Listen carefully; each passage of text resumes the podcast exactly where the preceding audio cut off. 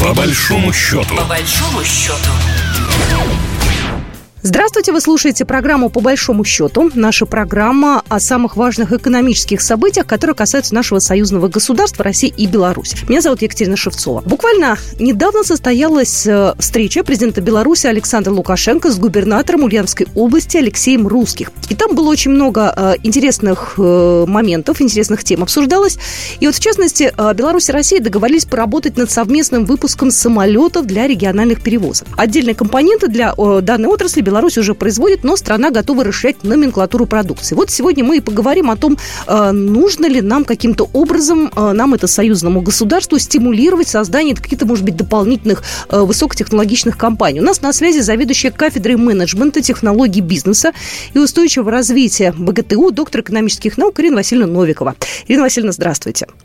Здравствуйте. Знаете, вот мы давно уже экономическую программу делаем, и у нас вот последний год он такой урожайный на различные э, такие вот хорошие новости о том, тут договорились, там договорились, это совместное выпускать, то самое импортозамещение, те самые союзные программы.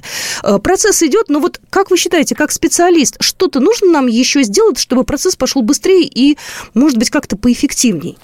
Ну, вы знаете, процесс э, э, идет достаточно э, эффективно и интенсивно идет. Смотрите, совсем недавно соглас, согласовывали 28 карт союзного государства. А на самом деле уже на сегодняшний день более 80% из этих планов, ведь что такое карты согласовать? Это планы развития отраслей, регионов там, и так далее, и так далее. Что уже практически на 80% эти планы выполнены.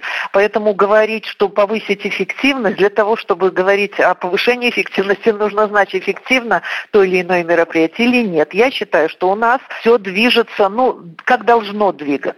А вот э, взаимодействие между Беларусью и Россией в производстве самолетов, ведь мы же понимаем, что одно дело там, я не знаю, ноутбуки собирать, да, даже совместно, это одна история. А самолеты, извините, это высокотехнологичное производство, это огромный цикл, да, здесь э, просто даже не знаешь, э, э, с чего подойти. А вы не обратили внимания, что когда говорилось вот об этой программе, вы не обратили внимания, что у нас даже не один авиаремонтный э, завод существует в Беларуси, а два авиаремонтных. Это значит, мы имеем тех, э, компетенции, э, ну, если не в самолетостроении, то во всяком случае в обслуживании, в ремонте и так далее. И не забывайте, что почему именно с Ульяновской областью. В Ульяновской области развито самолетостроение.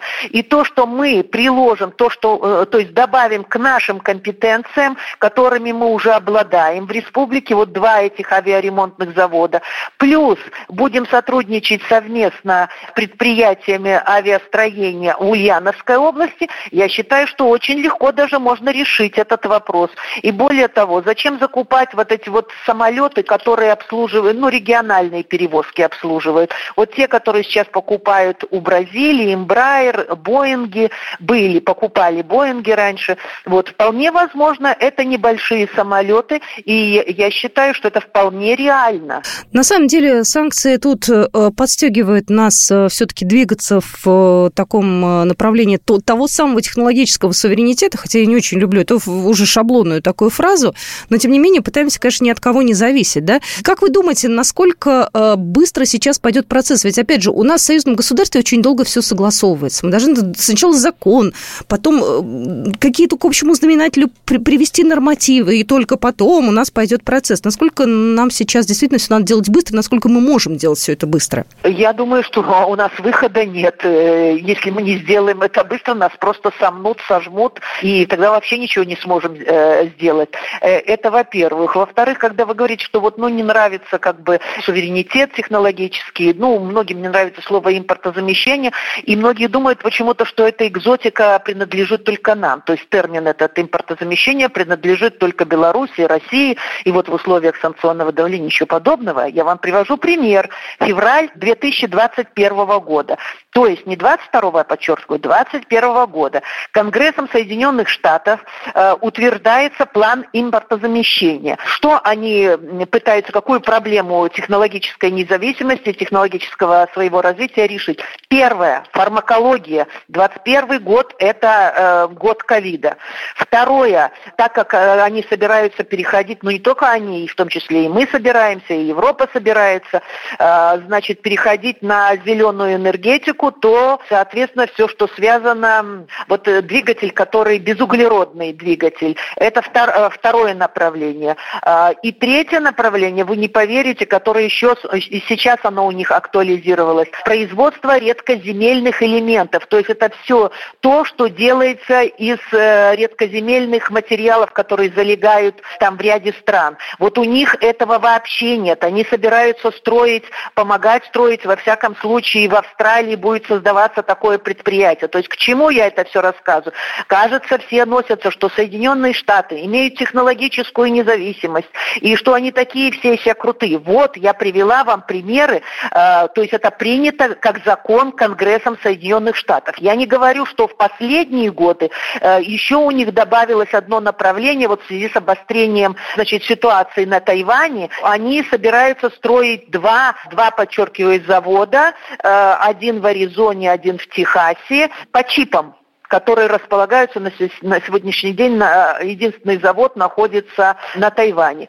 Поэтому, когда мы говорим, что ну, нам не нравится технологический суверенитет, ну хорошо, Россия шла путем нетехнологического суверенитета, и у них на высоких эшелонах власти говорили, что мы все вот продаем нефть и все купим, все, что нам надо. А вот оказывается не получается. Поэтому проблема технологического су суверенитета, если страна, конечно, не хочет быть как Зимбабве, как не хочет быть как Э, африканские страны, она должна заниматься э, значит, э, технологическим суверенитетом, она должна заниматься импортозамещением. Даже, может быть, если не 100% вы будете замещать там того, чего вам надо, но процентов на 80 у вас должен, вы должны обладать этим суверенитетом, покупая какую-то оставшуюся часть, чтобы, ну, иметь, так сказать, конкурентную основу, покупать где-то за рубежом. Поэтому в современных условиях эта проблема актуальна, и эта проблема на сегодняшний день не решается. Не надо забывать, что э, Россия, несмотря на то, что все уже как бы похоронили, что там у нее и производства нет, и того, и другого. Но, слава богу, остались еще разработчики, старые э, разработчики, кто занимался этими проблемами. И, в общем-то, вот сейчас с помощью в союзе с Белоруссией и пытаются восполнить э, те производства, создать их быстро заново, э, которые упустили в предыдущие годы. Я тут э, вспомнила, недавно слышала статистику, статистику, в советское время Советский Союз занимал 30% рынка микроэлектроники, а Япония там какие-то прям совсем там до десятки даже не, не доходило, да? Мы же как-то все это... Быть, да. Как-то мы ведь, ну, надеюсь, что, ну да, мы потеряли, много времени потеряли, но ведь, как вы говорите, у нас остались старые наработки. В конце концов, у России и Беларуси раньше было все, так скажем, вместе, да, да когда был Советский Нам проще, возможно, да. все это опять вытащить и поставить на рельсы. Ну, может быть, нет, конечно, не ну, знаю, как... это не все так просто. Вот, понимаете, одно дело, вот мы с вами говорим, говорим, нам как бы, ну вот понятно ну, да. все, так логика есть и так далее. Все это достаточно непросто. Но смотрите, Беларусь сохранила у нас завод «Интеграл», у нас есть э, планар, э, то есть те предприятия, которые все-таки мы сохранили, и даже которые не просто сохранили, а которые сделали шаг вперед. А то, что нас разрушили в 90-е годы, вот я совсем недавно, чисто случайно, э, у меня получился разговор, меня вез таксист, и он оказался бывший работник, инженер, в микро, занимался занимался микроэлектроникой. И я задала ему вопрос, э, говорю, ну так э, то, что закрылись заводы у нас, вот завод Орджоникидзе, завод Ленина, мы же, говорю, уже отставали. Он говорит, ну мы практически по некоторым параметрам мы отставали э, в микроэлектронике, по некоторым э, параметрам мы были на уровне. Нас, говорит, просто разрушили. Это действительно так. И слава богу, что у нас вот сохранились хотя бы, ну, остатки, вот интеграл. И, кстати, к вопросу об интеграле. Ведь оказывается, 28 инженеров инженеров с интеграла в 90-е годы Южная Корея Samsung перевезла к себе. Я не хочу сказать, что они создали Samsung. Это тоже было неправильно. Но во всяком случае у нас были специалисты, которые были на мировом уровне. Знаете, как говорится, руки помнят. Это я сейчас про вашего да. Да, таксиста, что наверняка люди, да. которые вынуждены заниматься нелюбимым, возможно, делом, да, и тем, что им не нравится, если им дать угу. возможности, то вполне себе и... Опять же, люди уезжают. Извините, у нас э, в России этих... А почему не, вы понимаете, что никто никогда не э, обвиняет вот ребят-программистов, что они уезжают. Я не хочу там исследовать их проблемы политические там и так далее. Но дело в том, что очень многие уезжали. У меня уехала целая группа. Я в свое время была профессором на э, факультете радиофизики. И почему я читала им макроэкономику? Потому что ребята, обладая уникальными знаниями по физике, не знали, смогут ли они работать по этой. Они не смо, не смо, ну, в те времена, это 90-е годы, они не могли работать по специальности. И поэтому они готовились там, ну, типа, торговать, там, я не знаю, э, они хотели получить экономическую специальность. Но потом я одного из выпускников встретила, они говорят, вся группа уехала, и я знаю, что они работали где-то под Вашингтоном. Вот вам, пожалуйста, у нас не было рабочих мест.